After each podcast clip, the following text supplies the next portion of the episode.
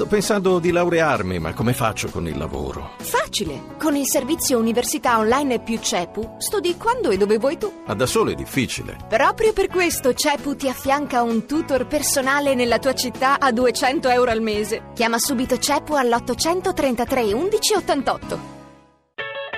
ETA Beta. Nuovi mestieri, nuovi linguaggi.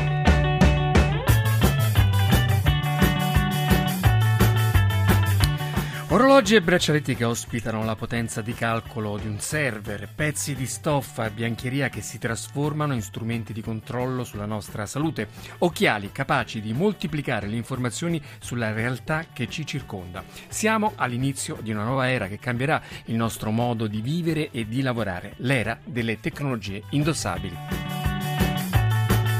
Buongiorno, buongiorno da Massimo Cerofolini, benvenuti a Eta Beta 335 699 2949 per intervenire con sms e whatsapp, Eta Beta Radio 1 per trovarci su Twitter e su Facebook dove è già attiva la discussione.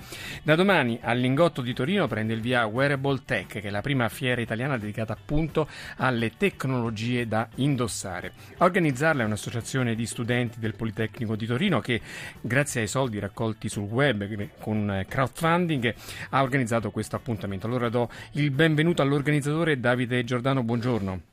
Buongiorno Massimo, buongiorno a tutti i radioascoltatori di Eta e di Radio Rai Radio 1. Allora, prima di occuparci però delle tecnologie indossabili, spostiamoci su un altro evento poco distante dal vostro, alla Reggia di Venaria, dove sabato si tiene l'Italian Digital Day, che è il primo compleanno dell'associazione Digital Champion. Saluto allora il GD Digital Champion italiano, che è un po' l'ambasciatore dell'innovazione, istituito dall'Unione Europea e nominato dal Presidente del Consiglio Renzi. Buongiorno Riccardo Luna. Buongiorno, ecco, in realtà l'Italian Digital Day è casualmente nel giorno del compleanno di Digital Champions, il primo compleanno, ma in realtà è l'invito che il Presidente del Consiglio ha fatto a tutti quelli che fanno innovazione digitale in questo Paese per fare il punto e ripartire con molta più velocità di quella che c'è stata finora. Ecco, però Quindi diciamo è, che è un compleanno, è un po' una cifra tonda dove si fanno i bilanci, allora cominciamo un po'... Diciamo che il Presidente del Consiglio, eh, il, padrone di casa quel giorno è Matteo Renzi che appunto ha invitato tutti e dovrebbe dire, si dirà sicuramente, lo posso anticipare, delle cose molto rilevanti e molto concrete su come cambiare questo paese nei prossimi 24 mesi utilizzando il digitale e tutte le energie che ci sono nel paese, perché sul palco di Venaria si succederanno tante storie che dimostrano come le persone che usano il digitale nel lavoro, a scuola, in famiglia riescono a, davvero a vivere meglio. Ecco, quali saranno un po' gli, ehm, le notizie che usciranno fuori da questa, Beh, da questa giornata? Le, le, notizie, le, notizie, non le possiamo dire ovviamente perché le notizie saranno notizie quel giorno e quindi è giusto che il Presidente del Consiglio le annunci. E le persone che interverranno sono, ci sono due ministri che sono Marianna Madia e Dario Franceschini, c'è il direttore del, de, diciamo, del, de, dei progetti internet europei che si chiama Roberto Viola che sta a Bruxelles e che devo dire che è un italiano di cui possiamo andare molto fieri perché è il rappresentante europeo su questi argomenti, e c'è il Campo dall'Orto che come sai è il direttore generale della RAI, viene Alessandro Baricco a parlare di, di, di, di, cultura digitale e poi ci sono tante storie di, diciamo, proprio di attivisti digitali, tante storie di buone pratiche fatte sul territorio che dimostrano che davvero questa è la strada per cambiare il paese, accelerare anche sulla crescita economica e recuperare il gap che abbiamo con gli altri. Tra l'altro oggi sui giornali si annuncia, si annuncia diciamo, quello che verrà presentato eh, sabato a Torino, lo SPID, la password unica per tutte le comunicazioni con lo Stato e gli enti pubblici. Cioè, sai, una cosa su cui il Presidente del Consiglio insiste da molto tempo, che alcuni paesi europei già hanno fatto con successo, quindi francamente è una cosa che si può fare, cioè, non ha senso che i tanti siti della pubblica amministrazione siano tutti diversi e difficili da navigare e quindi offrono pochi servizi. Deve essere tutto modello Facebook o Google, cioè una, la pubblica amministrazione che fondamentalmente diventa un'applicazione che sta sul tuo telefonino, fai un clic e da lì se stai sul sito dell'Inps o di Equitalia o della scuola dei tuoi figli non ti devi ogni volta riloggare, ridare delle credenziali, ridare una password, sei sempre tu, cioè con lo Stato non ti deve chiedere tutte le volte che cambi sito chi sei, devi poter navigare e avere i servizi, perché il digitale serve se ti migliora la vita e se te la semplifica, se no diventa tanto un problema. E questo partirà da dicembre, vero? Sì, avere, esattamente, avere questo speed vuol dire avere questa identità digitale unica è la cosa che ci consentirà di passare facilmente da un sito all'altro e quindi avere più facilmente tutti i servizi della pubblica amministrazione. Eppure ancora oggi quasi la metà degli italiani non hanno ancora usato, mai usato il computer, tantomeno internet. Come combattere questo cosiddetto digital lì, divide? Guarda, lì ci sono due cose fondamentali. Io i numeri devo dire li, li conosco abbastanza bene, è stato fatto un lavoro con Istat dettagliatissimo che racconta chi sono questi 23 milioni di italiani che sono un numero altissimo che non ha mai usato internet.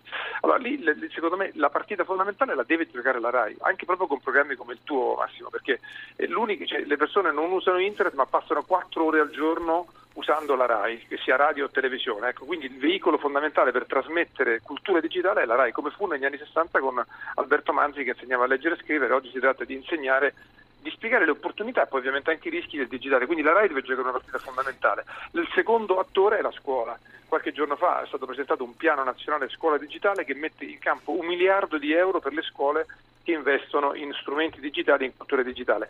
Famiglie, è dimostrato che le famiglie dove c'è un minorenne in casa sono famiglie più digitali, perché il figlio contamina, contagia i genitori e i nonni sul fatto di utilizzare il digitale. Quindi i ragazzi sono sicuramente i, primi ambasciatori del digitale. Quindi digitalizzare davvero le scuole e la didattica vuol dire dare un'opportunità ai ragazzi, ma anche dare un'opportunità ai genitori e ai nonni dei ragazzi. Senti, c'è un elemento un po' paradossale che tu fai notare nell'annuncio, nella presentazione di questo evento, il fatto che noi siamo gli ultimi in Europa quanto accesso a internet, quanto all'uso di tecnologie, ma abbiamo dei primati eccezionali su alcune nicchie della tecnologia. Ci vuoi ricordare quali sono?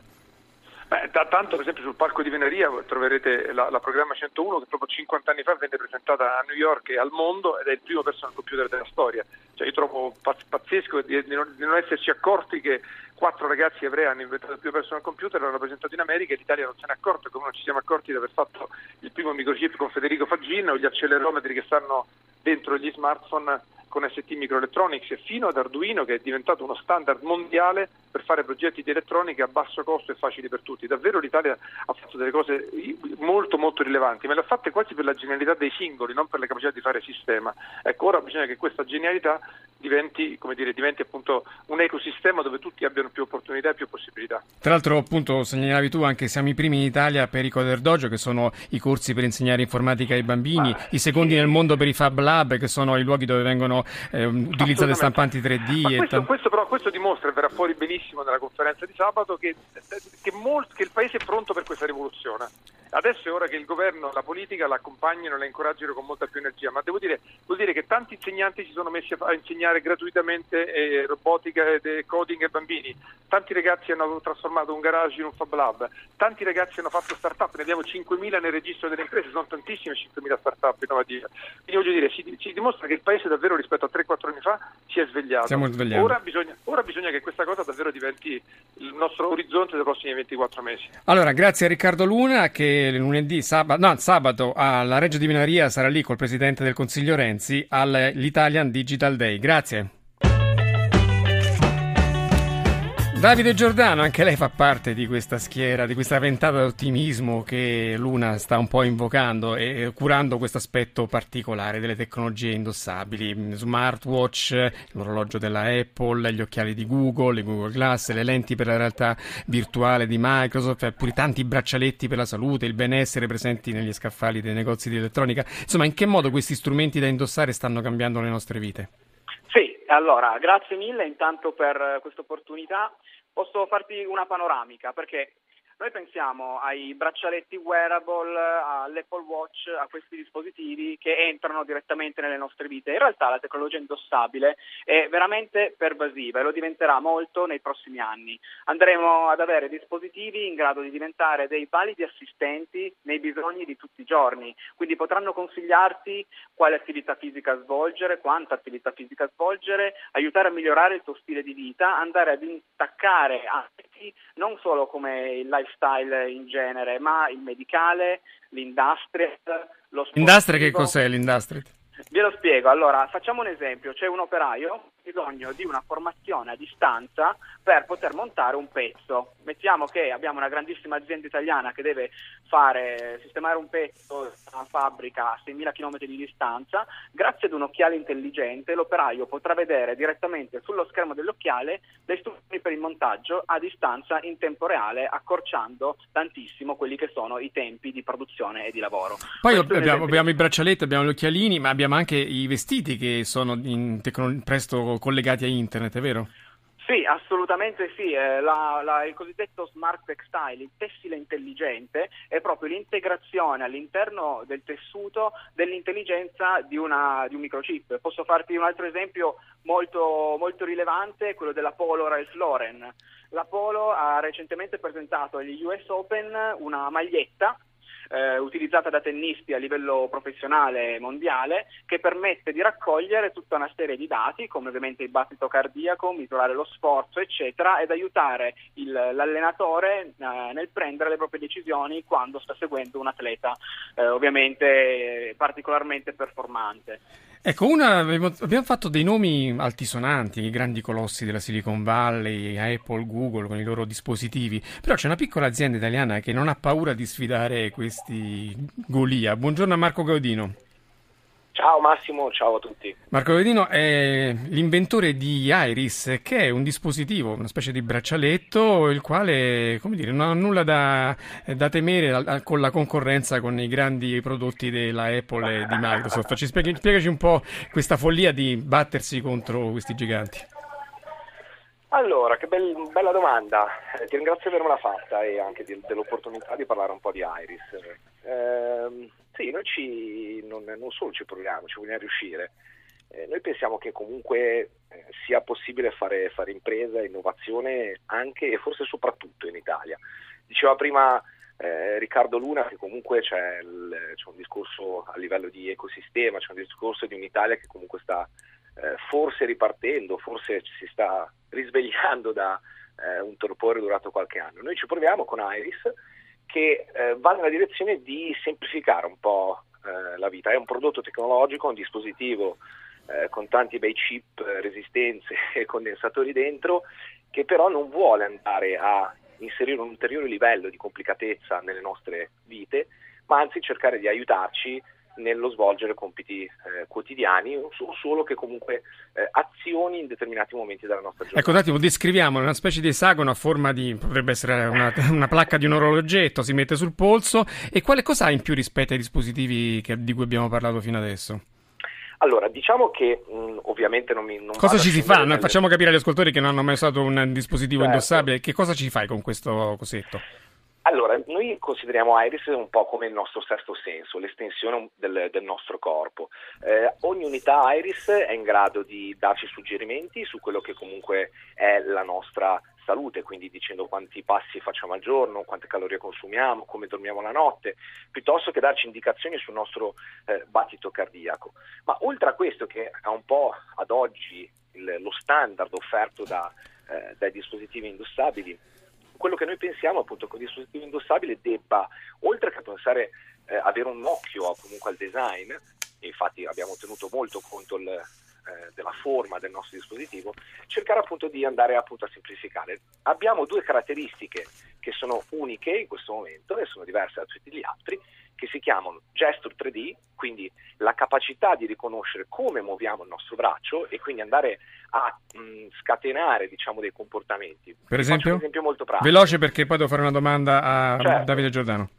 Pra- eh, praticissimo, batto le mani, accendo le luci. Mm. Eh, muovo la mano verso, verso destra, cambio una canzone di Spotify eh, muovo la mano verso sinistra, faccio partire la GoPro, mentre sto sciando, mentre sto correndo, mentre sono a casa sul divano. Eh, quindi semplificazione delle cose che facciamo tutti i giorni.